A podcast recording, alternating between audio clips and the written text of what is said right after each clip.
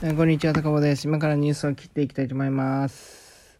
ピン活動が増加したみたいですね。アンジャッシュの小島さん。まあ、小島さんはね、めちゃくちゃ大変な時期だったと思うんですけどね。まあ、今年は渡部さんがね、ちょっとやらかした後で、めっちゃもう、解散するってもう本人も思ったぐらいみたいですけど、まあ、半沢直樹に出たりね、めちゃくちゃ話題になってますからね。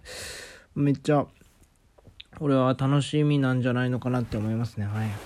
マッチの不倫忖度しないテレビ局。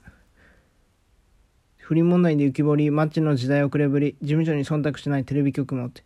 まあ、もうジャニーズ事務所の時代はもう終わったのかなと思いますね。正直言うともう、事務所よりも、やっぱりもう、ね、個人でやっていける時代なんで、まあ、マッチとかも、抜けるんじゃないのかなって思いますね。マッチがめちゃくちゃ活躍していた時代っていうのは我々はもう20代とか30代の人は分かんないんでね20代後半は分かるかもしれないですけどまあそれが分かんないと思うんでまあもう時代遅れですよね本当マッチとかもジャニーズ事務所が大切にするスポーツ紙や女性誌といった神ごたい時代なら近藤が言ったというもみ消せる権力を持っているとの発言も説得力がありますが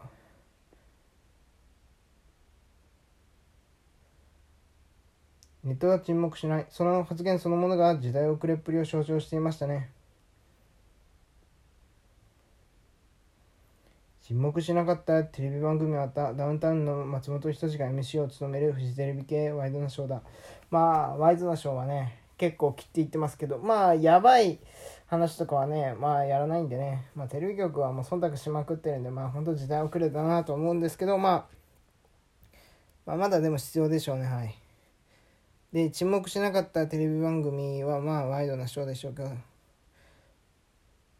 福岡の情報番組も近藤のネタを扱っていたみたいですね。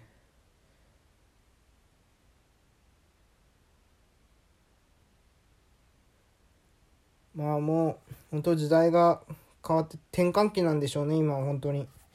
そう思いますよ本当に。ヒロミが中傷をめぐりえー、坂上忍を眺めたみたいですね。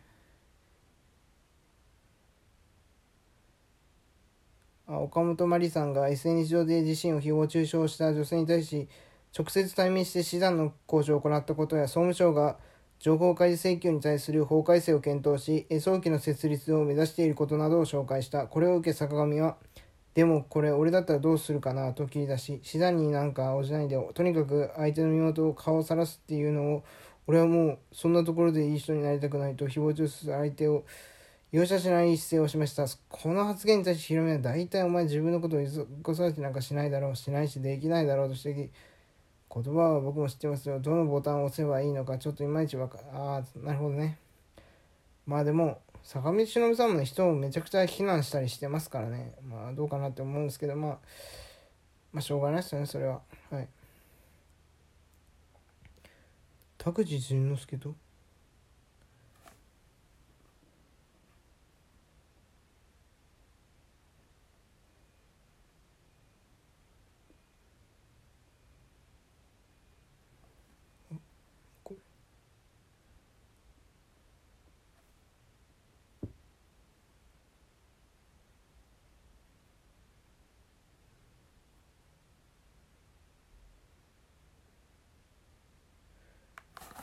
今日はこんな感じで終わりたいと思います。それではグッバイ